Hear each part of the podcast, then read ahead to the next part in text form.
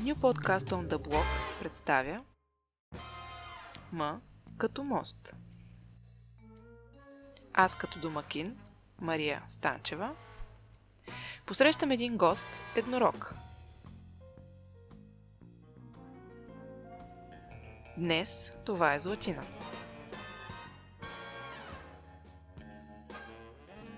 Заедно със своята история –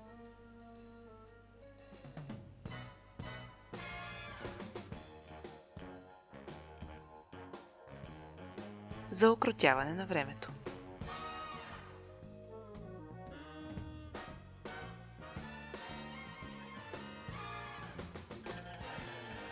От двете страни на моста ще се срещнем по средата. В М като мост.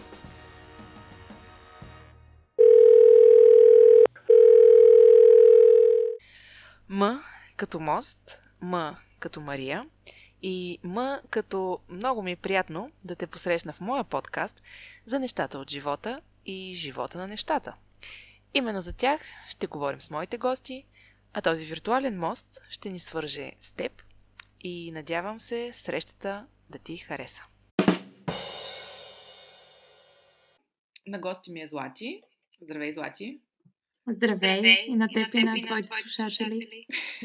А, всъщност Злати е Златина Георгиева и един от най-близките ми хора и за това е и от първите ми гости, защото всичко става с връзки. Този живот. И тя се уреди да има задачата да ми гостува първа. А, така че, но освен връзките, това, което трябва да кажа за Злати, трябва да знаете, е, че тя е един от а, най-прекрасните хора, по които познавам и е журналист по професия, така че а, също е един от най-добрите професионалисти, които познавам. Запознахме се в университета и след това работихме заедно доста време. И макар, че сега пътищата ни професионално са разделени, оставаме така близки и споделяме много от професионалните си емоции и за това днес искам именно да говоря с нея за нейния професионален път, който е изключително интересен и се надявам и на вас да ви бъде интересно. А, аз я представя малко по-дълго, тя предполагам и тя ще каже няколко думи за себе си след малко, но това, което искам аз да кажа за нея е, че тя е журналист с дългогодишен опит в някои от най-известните лайфстайл издания у нас след което премина в образователния сектор, където оформяше умовете на, млади, на младото поколение много успешно. Също така между двете имаше и други професионални експерименти, но мисля, че днес е отново там, където трябва да бъде и където се чувства най-добре, а именно в медиите. Тя е редактор в, може би, най-престижното економическо издание в света, Forbes, българското издание – и освен това е започнала един свой проект, абсолютно не, не толкова свързан с медиите, но именно за него ще си говорим днес. И преди да започнем за него, Злати, изпуснах ли нещо от представенето? Какво друго може да се каже за теб, което искаш да споделим? Не мисля, че изпусна. По-скоро много ме притесни с всички хубави неща, които каза. А, ще ти позволя да направя една корекция, че не всичко се случва с връзки, случва се с мостове. Така че мисля, че това е по-добрия вариант, по който да ме представиш. Е, сега.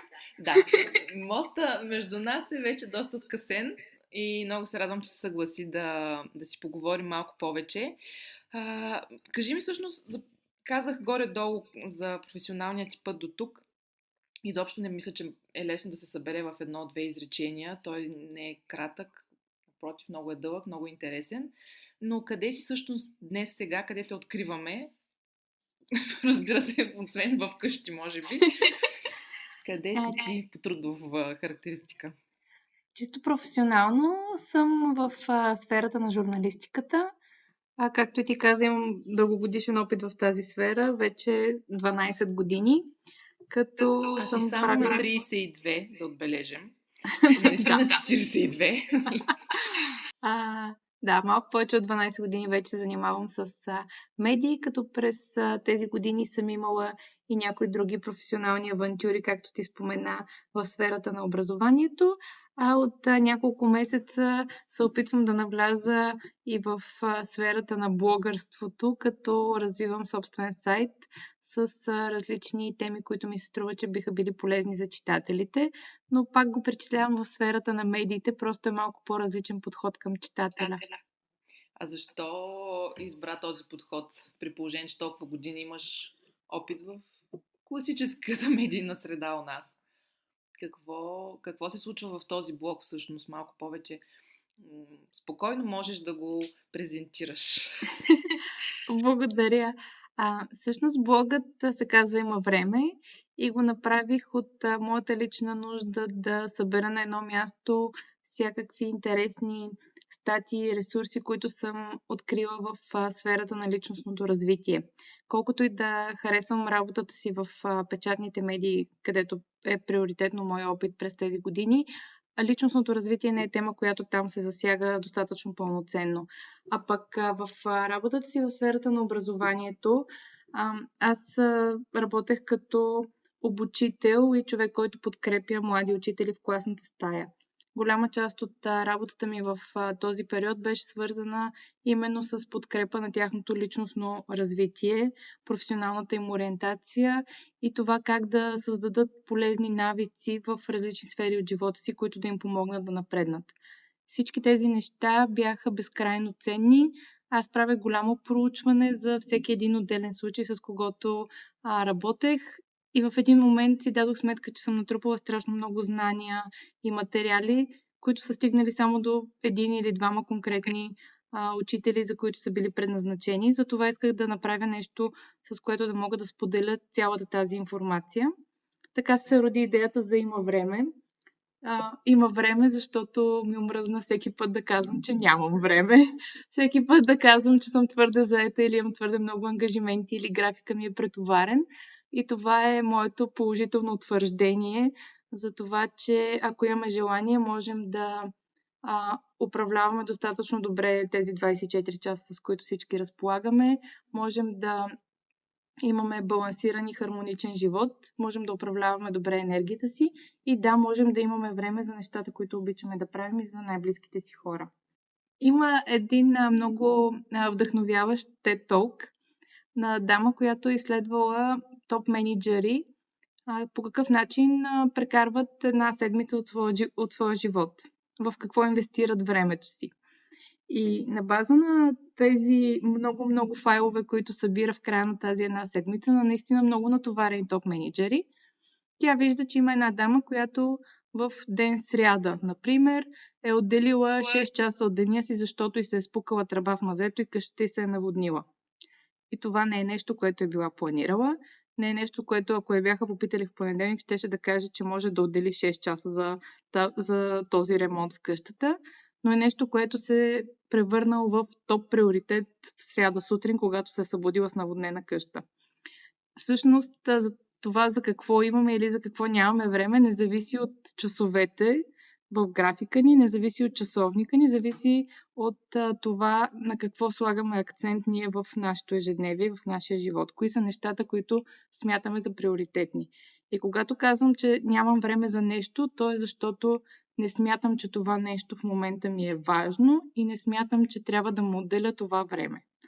Аз редовно нямам време за чистене, защото това е нещо, което ужасно не обичам и за всякакви подобни домакински задължения. Не защото нямам време, което а, да освободя, но просто защото това е нещо, което не ми носи удоволствие и което не намирам за топ приоритет в ежедневието. Когато все пак това е нещо, което се налага така или иначе да свършим и като него има много други такива хикс неща, които не са ни, не, не са ни приятни, не искаме да се занимаваме сега с тях, но те така или иначе трябва да ги свършим какво трябва тогава да направим, как да се здобием с време, именно за тези най-неприятни неща, но все пак, в крайна сметка, нужни. Не знам дали това би работило за всеки го, но нещо, което на мен ми помага е да а, си определя малки награди, когато свърша нещо, което не обичам. А, такъв тип а, награда, примерно, е слушането на аудиокниги, докато ми я чини. Това е нещо, което правя задължително. Слагам слушалките, пускам си аудиокнига и в рамките на една седмица, ми кичините, успявам да изслушам една цяла книга, което превръща едно толкова досадно, но и ежедневно домакинско задължение в малък процес по личностно развитие, тъй като книгите, които слушам, са такива, които смятам, че са полезни за мен или биха били полезни за моите читатели след това, споделяйки наученото. Друго е, си казвам, нали, ще си гледам любимото предаване след като измия чиниите и за това си планирам да ги измия малко преди да започне предаването и всякакви подобни трикове, с които да си наградя волята за това, че съм инвестирала време в нещо, което не обичам да правя. А в случая би ли подействал и този трик, който научих от теб, изяж жабата? Ти ми го сподели по време на творческата работилница за управление на времето и приоритетите преди няколко месеца.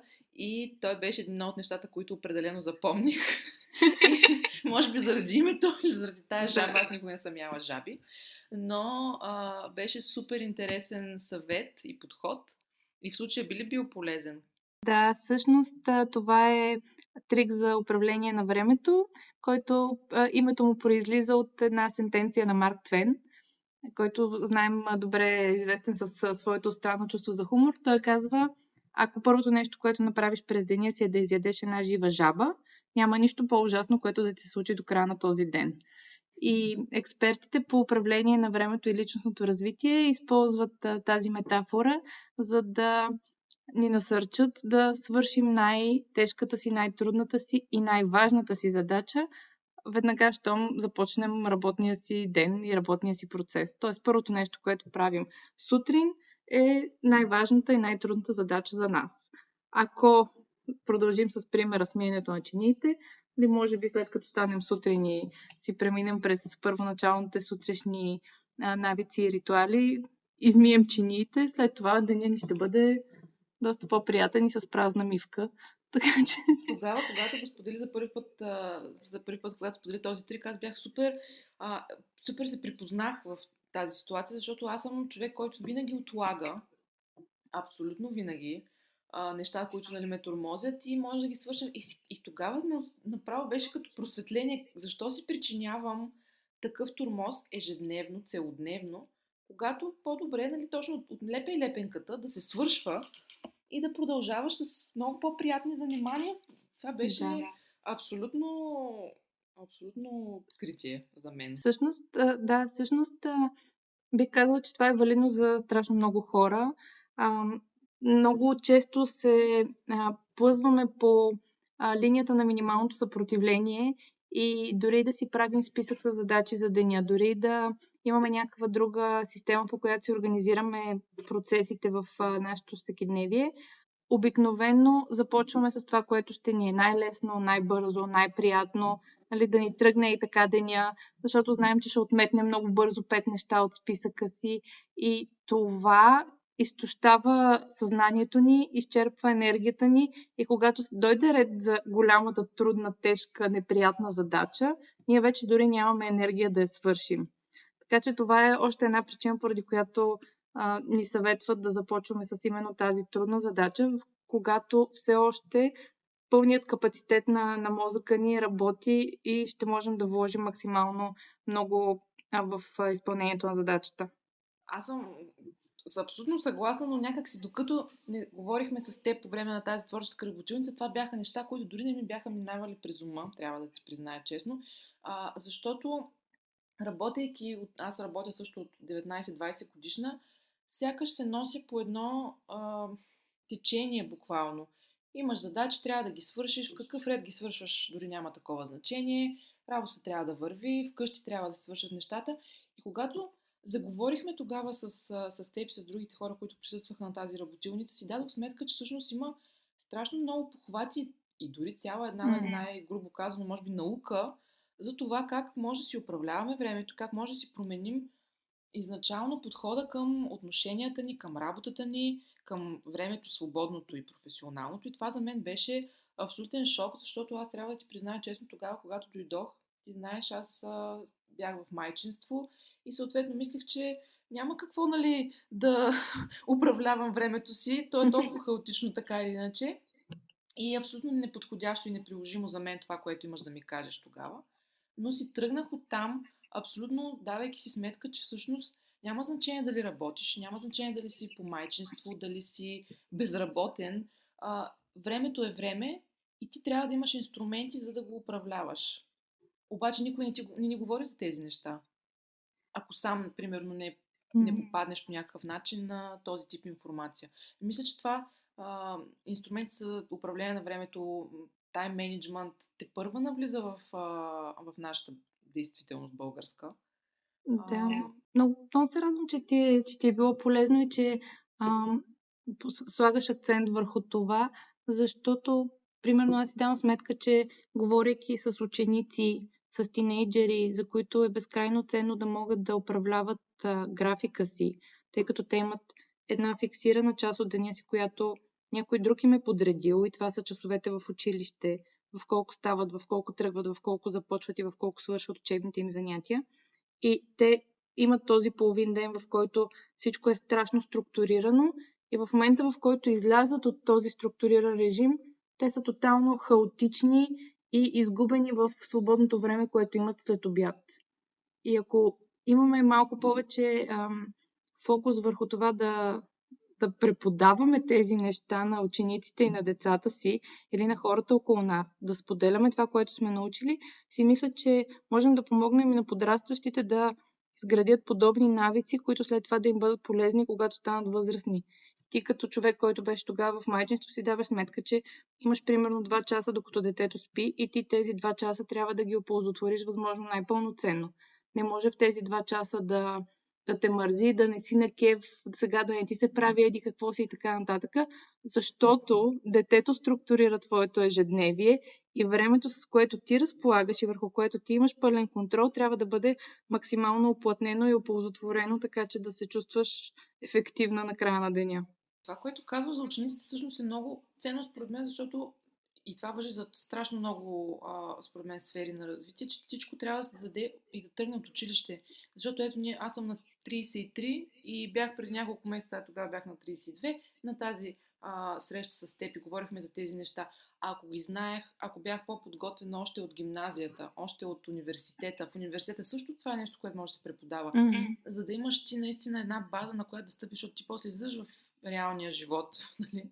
И, и трябва да действаш. Попаднах онзи ден точно по темата на една жена, не съм сигурна, може ли да на името да ти говори нещо, в момента не се сещам, за това, че тя говори за коучинг в училище. Да, бъде, да се вкара още в училище като както примерно има психолози, така да има и коуч, който нали, да се занимава с учениците и с а, тяхното личностно развитие и разпределение на времето, което мен ми се стори супер гениална идея. Обаче, за жалост, още не виждам нали, почва у нас за сега. Но именно, може би, от училище или от университета, хайде, поне от университета, една база, върху която да се стъпи и върху която да се работи. Но не знам защо, дали защото става въпрос за коучинг, нали, като има нещо чуждо, малко винаги хората са скептични, но ами е според мен много добра идея. Коучингът е първа влиза в България и мисля, че първа ще виждаме позитивите от него. Но дори да не го наричаме с тази чужда дума, има много ментори, които вече работят с ученици и различни менторски програми, които подпомагат децата в изграждането на така наречените меки умения. Тъй като българската образователна система за момента залага много сериозно на изграждането на конкретни знания, които учениците да трупат.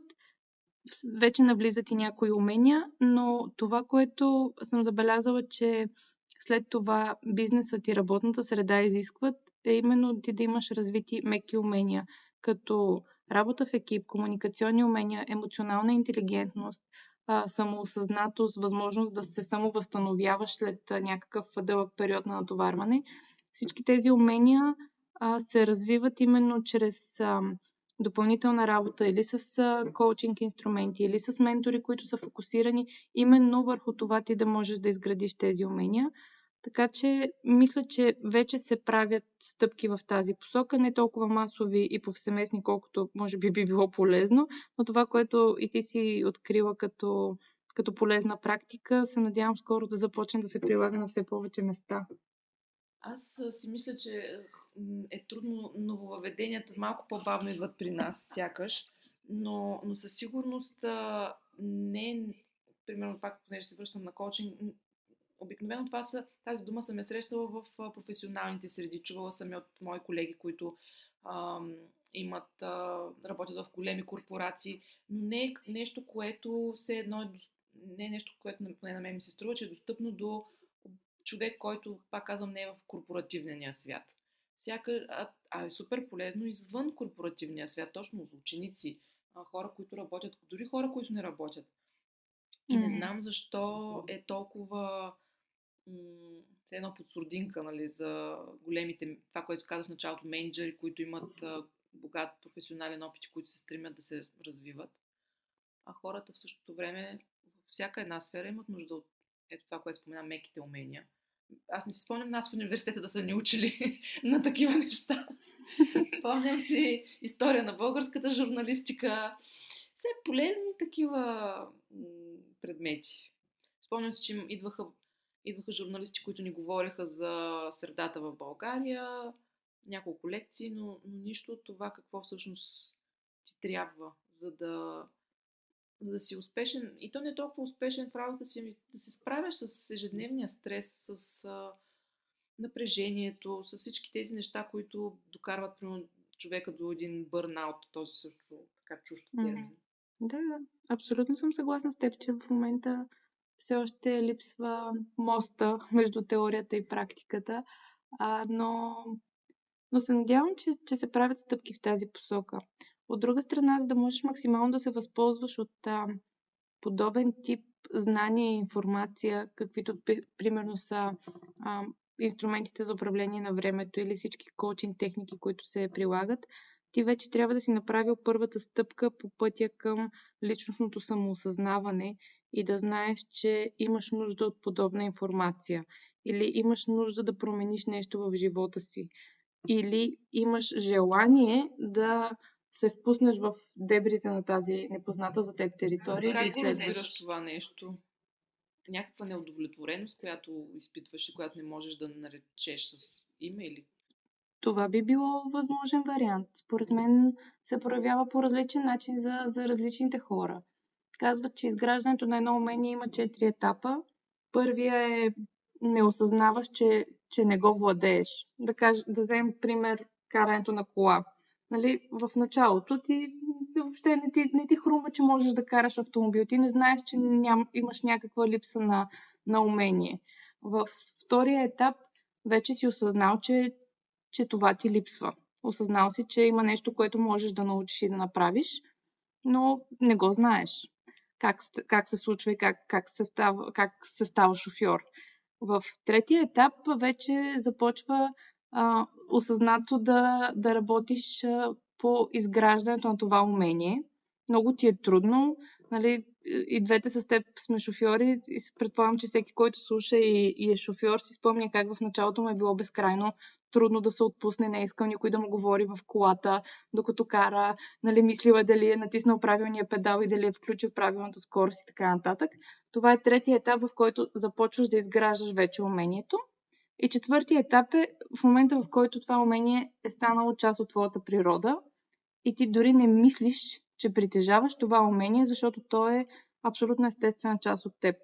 Тоест, караш си колата, говориш си, слушаш си музика, можеш да се наслаждаваш на обстановката около теб, не мислиш за педалите, които натискаш и за скоростите, които сменяш.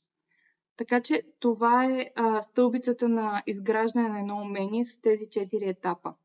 Най-големия скок е между нулев и първи, първи и втори. Тоест, кога е момента, в който ти си даваш сметка, че не знаеш нещо и следващата стъпка, която да направиш е колкото малка, толкова и ключова, а именно да потърсиш информация, помощ или подкрепа, за да го изградиш това умение. Ако говорим за неща като управление на времето, енергията, стремежа към балансиран начин на живот и така нататък, обикновено, поне това, което аз съм виждала от колегите, с които съм работила, а, идва един такъв а, прилив на твърде много задачи и ангажименти, с които ти не можеш да се справиш. Не го наричам бърнаут, защото не винаги а, това е валидно за всички, но просто се чувстваш тотално претоварен а, и залят от това, което ти се случва и знаеш, че нещо не е както трябва. Нали, в много, много случаи така, така е изградена човешката природа, че трябва да ни се случи нещо негативно, за да осъзнаем, че може и по друг начин да се живее. Така че, да, че е време за промяна. Така че това е един вариант, в който ти се случват толкова много неща, които ти казват, аз не мога повече да живея по този начин и трябва да направя нещо. А, другото, което съм виждала също, е когато се сравняваш с околните. Нали, сравнението с околните много рядко носи позитиви, но ако виждаш, че човека на съседното бюро, с когото делите еднакъв обем работа, работите в една и съща среда, имате горе-долу еднакъв социален статус, е много по-щастлив, видимо удовлетворен, спокоен и балансиран от теб, си казваш, аха, може би аз не правя нещо правилно. Или може би той има някаква тайна, която аз все още не съм открил, което, което също би могло да бъде провокатор. сайта има време.bg. Ами всъщност, наистина, на шегата на страна на това, което си започнала да правиш е абсолютно позитивно и с мисъл за другите, което е много ценно, защото това, което си говорим, хората като че ли още нямат, свикнали сме, ще, ще, да, това е реалността, приемаме я такава каквато е и си продължаваш и си го носиш и, и се измъчваш, а, а живота е супер кратък, особено а, към днешна дата в ситуацията, в която живеем, някакси, ако сега не осъзнаем колко сме си ценни сами на себе си и колко е важно да сме щастливи от това, което правим, не знам кога, не знам защо продължаваме да, много хора продължават да стоят в ситуации, работни, лични, които не им носят mm. нищо позитивно. Може би е пак да се върна на жабата, нали, не на Марк Твен, но а, Другата не беше жабата, която когато я сложиш в топла вода, в вода, да. нали, и когато постепенно водата загрее, тя така че си умира в водата, защото и ако е обратно, ако я сложиш в вряла вода, тя веднага ще изкочи. А ние, като че ли хората, повечето си стоим в топлата вода, тя завира и прегаряме в един момент. Mm-hmm. Не знам защо е така. Съгласна съм. Но по този повод имаш друго а, начинание, част от има време, за което също исках да поговорим и което е а, с цел да ни събуди и разбуди, а именно програмата ти за 2020 най-добрата година. Тук малко ще поспоря, защото не съм убедена, че 2020 ни е най-добрата година на всички. Мисля, че е една много странна година, но това, което си започнала, наистина може да ни помогне да, да я превърнем в а, една много ценна година. Ще ни кажеш ли малко повече за тази програма? Да, всъщност това е част от блога ми Има време, както ти спомена. Идеята беше да го направя както за себе си, така и за читателите, но първата провокация беше към мен самата. Истината е част от много години. Всеки а, януари си правя списък с новогодишни обещания който съм правила по всякакви форми, така четейки а, различни а, мнения по темата, кое би било най-ефективно и най-работещо. Съответно съм го правила на, на лист, а, правила съм го дигитално, правила съм го дори в екселска таблица, в която мога да слагам тикчета и то да ми казва колко процента съм изпълнила и колко дни ми остават до края на годината. Всичките тези варианти, които съм пробвала, те наистина са много. А, не е довело до това аз на 31 декември да си отворя списъка и да си кажа браво, успя да си изпълниш целите или поне голяма част от тях и наистина имаш една различна и смислена, пълноценна, щастлива година. При все, че винаги годината за мен е щастлива, защото това е нагласата ми, но това не е било свързано с целите, които съм си поставила на 1 януари. А, това, което а, установих, че помага най-много при изпълнението на дадени цели или проекти, е да имаш множество малки крайни срокове и всяка една цел да бъде а, разделена на по-малки хапчици, с които ти можеш да се справяш за по-кратко време. Както се изпълнява един бизнес проект, ти имаш една година, в която трябва да го изпълниш, или дори да не е бизнес проект, строиш къща, имаш една година, примерно, в която трябва да построиш тази къща, но ако си кажеш в 1 януари кои са нещата, които трябва да направиш и до 10 януари си ги забравил и не ги поглеждаш повече, на края на годината къща няма да е построена. Нали?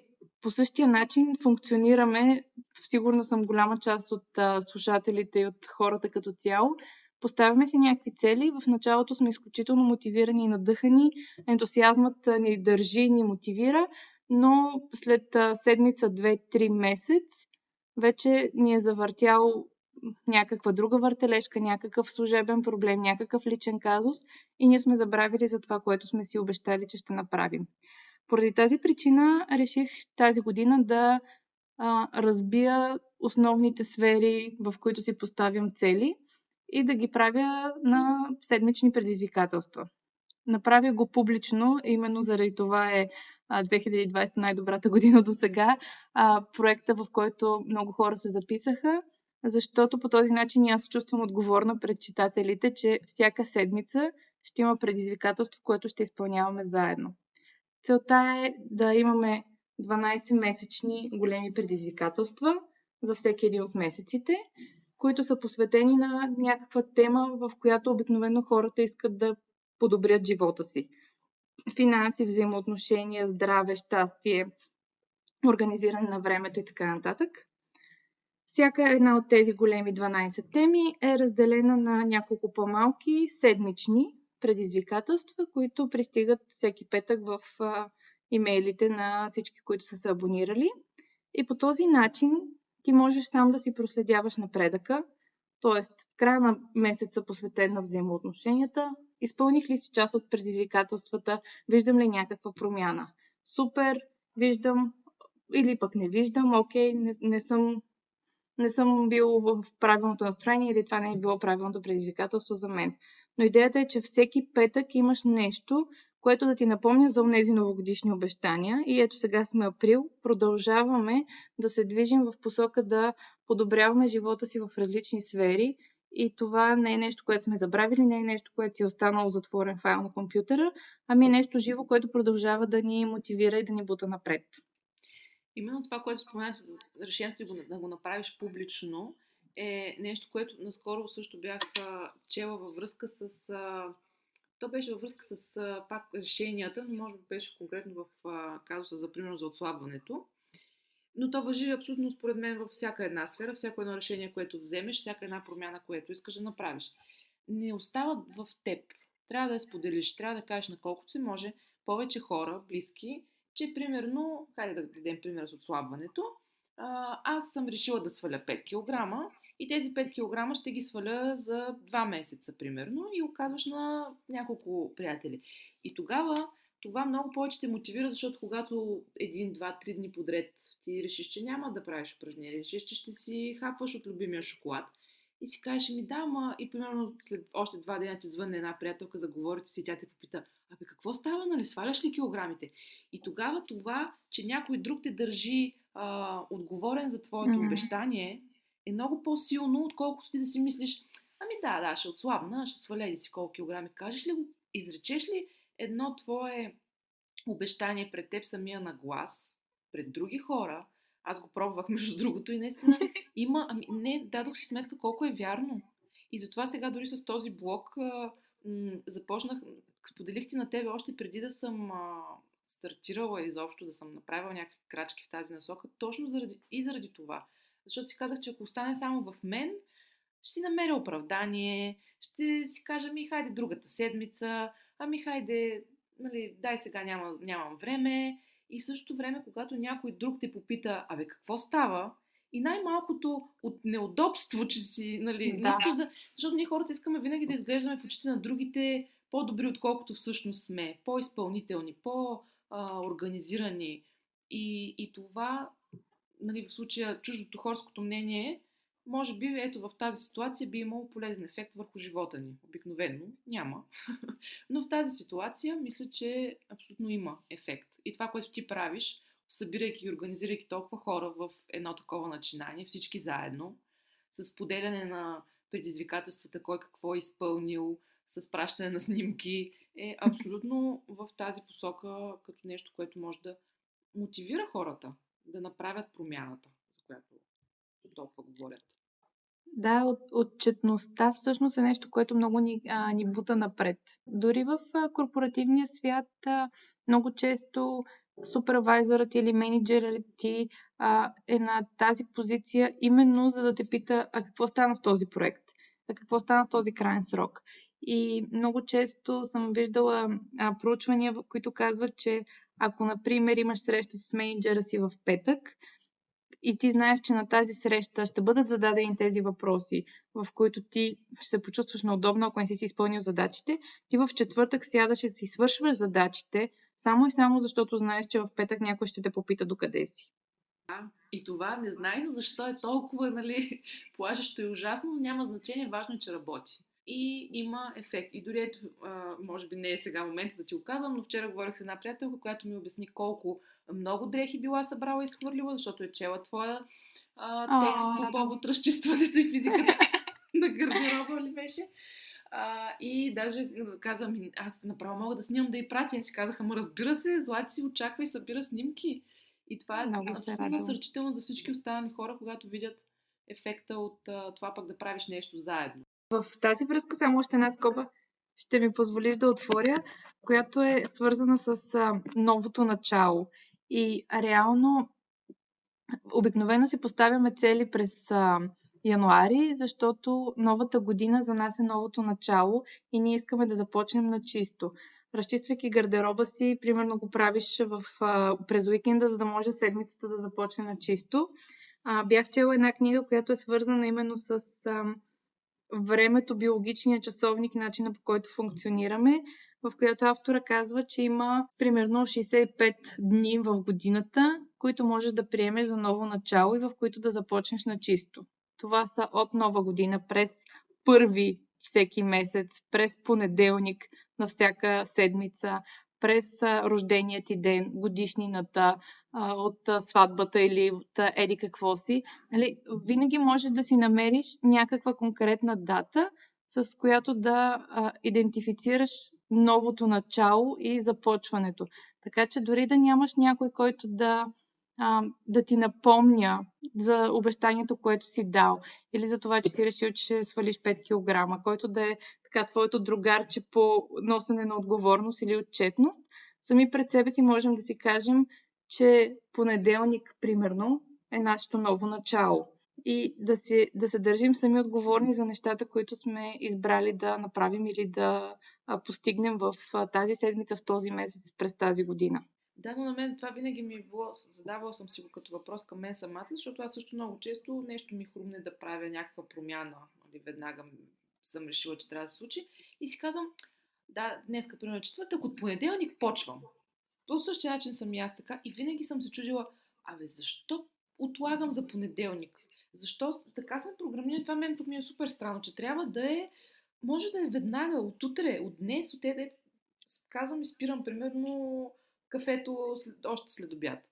Но, но някак си наистина не, ми, не мога да го разбера това, защото имаме нужда от това начало. Просто не го разбирам. Откъде идва тази, това програмиране на мозъка? Че трябва да е на кръгло нещо.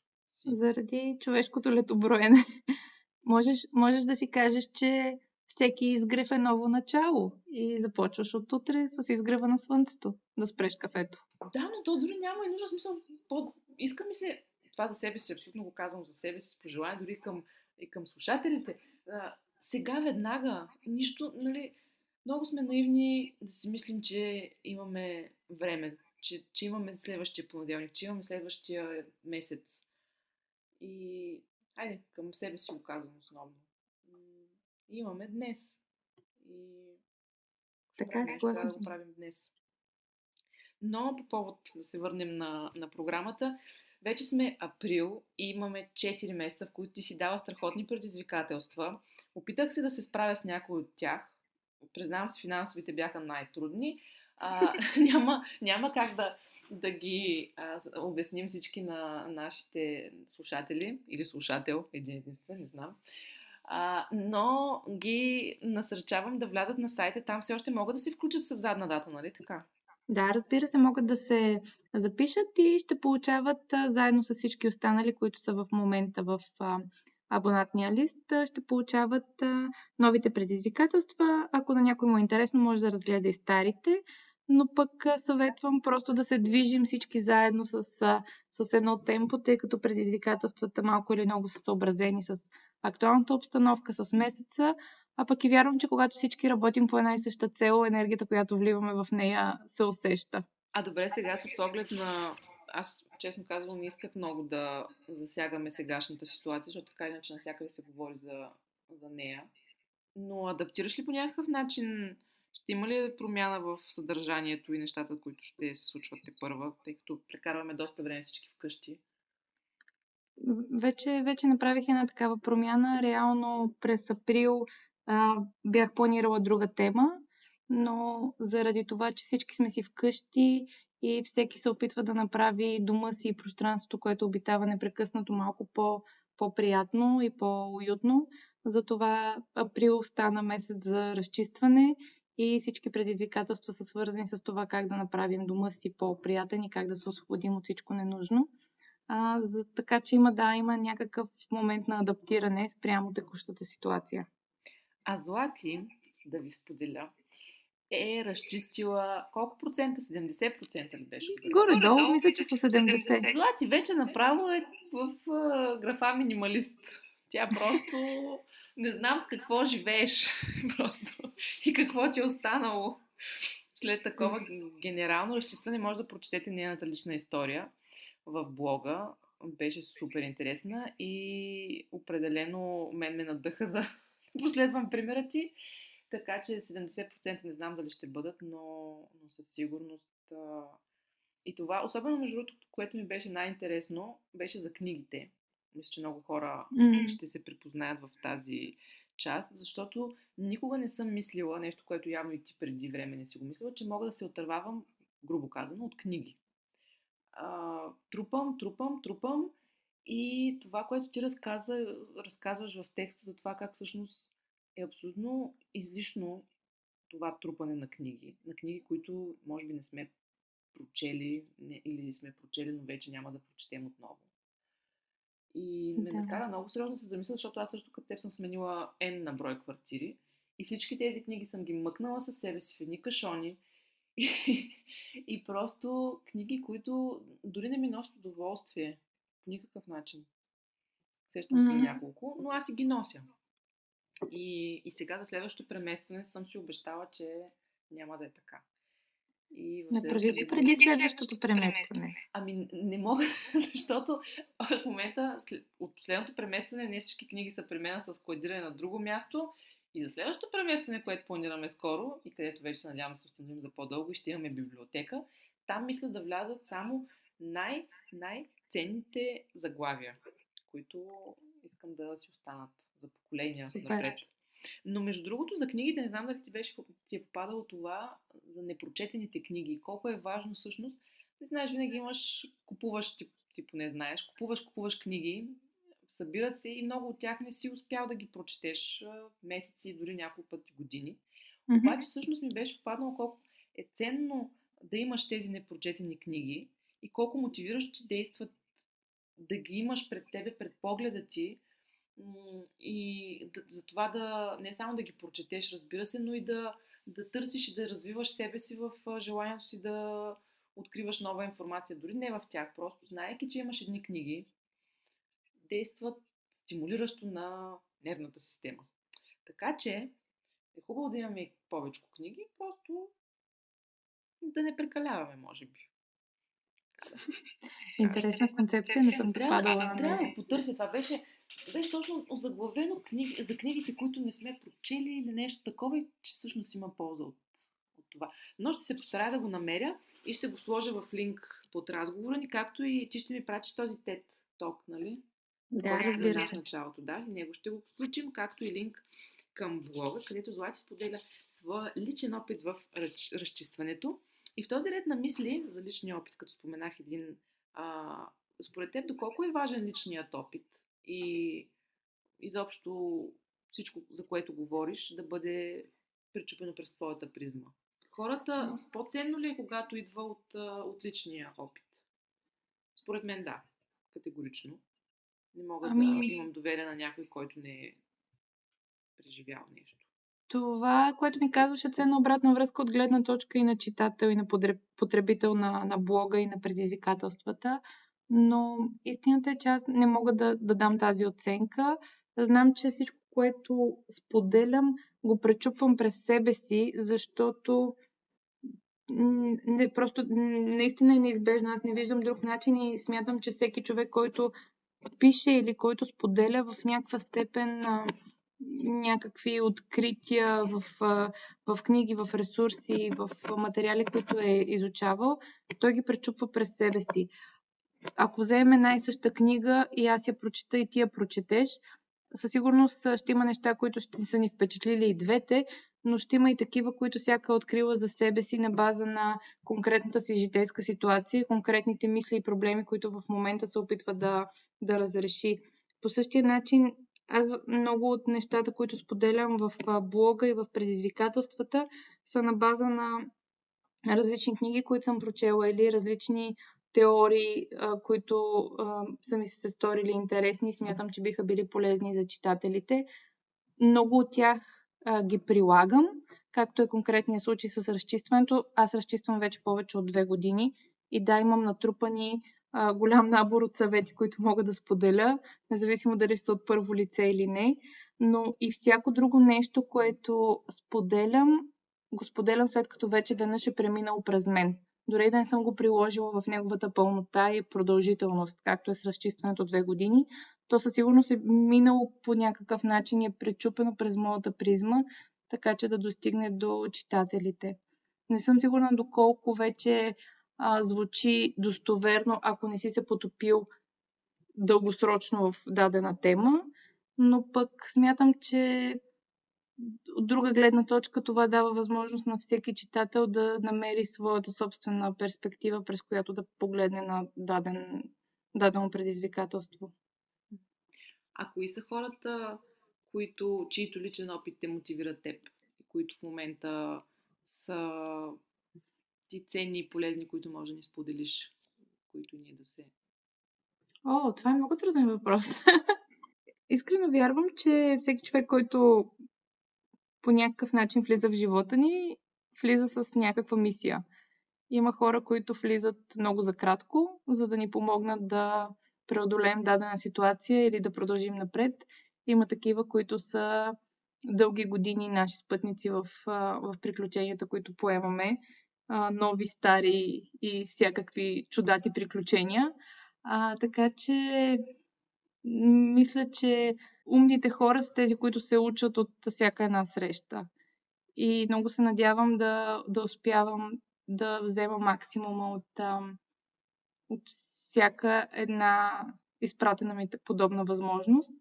Просто защото смятам, че всеки човек, с когото се срещаме, има на какво да ни научи и носи със себе си някаква история, която може да бъде полезна за нас, може да ни мотивира, може да ни покаже какви не искаме да бъдем или към какво да се стремим. Така че ми е много трудно да, да определя кои са хората, които в момента ме мотивират. Наистина, за различните аспекти на живота си имам много хора, на които искам да приличам и от които да се уча. Ами със сигурност Злати е един от тези хора пък в моя живот, да ви кажа аз. И затова пък на нея и оставаме за домашно, да си помисли за няколко такива човека. Ако иска, може да ни сподели а, линкове с а, техни сайтове или с а, техни интервюта, разговори, които пък аз да ви споделя отдолу, за да се случи една верига от предай нататък и да откриваме още нови интересни хора около себе си. Ти си такъв човек.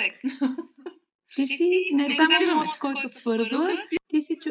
Не, наистина. А, първо искам много да ти благодаря за, за поканата и за възможността да си поговорим по тези теми. А, за мен винаги е така много вдъхновяващо и много, много говоря, когато а, става въпрос за личностно развитие. Какво да кажеш? Злати от хората, които имат какво да кажат, не говорят празни приказки. Всичко е ценно. Но това, което казах, че има различни хора за различните аспекти от живота ми, от които искам да се уча. Например, родителите ми са пример за хора, от които искам да се уча на взаимоотношения, защото вече те имат 35 години щастлив брак и да са живи и здрави, нали, още дълго да се радват. Така че ако има някой от когото да се уча, това са те. Но, примерно, ти си човек, от когото да се уча на, на приятелство. Ти си, ти си вълшебница по отношение на приятелството и на това да подкрепяш и да насърчаваш хората да дават максимума от себе си. И аз съм сигурна, че слушателите а, ще открият много от твоите приятели в следващите издания на М като мост, просто защото ти си човек, който инвестира страшно много в хората около себе си, в това да вярва в тях, да ги насърчава и да ги издига към най-добрата им възможна версия. И ако има нещо, на което да се учим от тебе, това със сигурност е как, как го правиш, как я случваш тази магия. Ох, трудно, много ми е трудно, просто. Всеки ден е мъка. Лесно е, когато имаш такива хора около себе си. Много ти благодаря, че се съгласи. Много ти благодаря за прекрасния разговор и за това, което правиш. Следя с интерес всеки път, когато видя съобщение на имейла, че имам писмо от има време. Бързам да го отворя. И се надявам много други хора да последват примера ми, защото не за друго. На тях ще ми е полезно. Полезно ще е. Много. Така че ти благодаря още веднъж, че се съгласи, че си поговорихме. За жалост не на живо. Ще да е хубаво. Но следващия път и на живо. И се надявам скоро пак може да, да измислим друга тема. Пак да си говорим. И аз много благодаря за поканата и успех на Мъкато мост. Много благодарим и благодаря на тези, които слушаха, на този, който слуша, не знам колко сте. И обещавам да продължаваме с интересни гости, теми и ще се радвам и на обратна връзка от вас. Благодаря за вниманието. Хубав ден от нас и до нови срещи. Чао! The number you have dialed has been changed. The new number is Please note, the new number is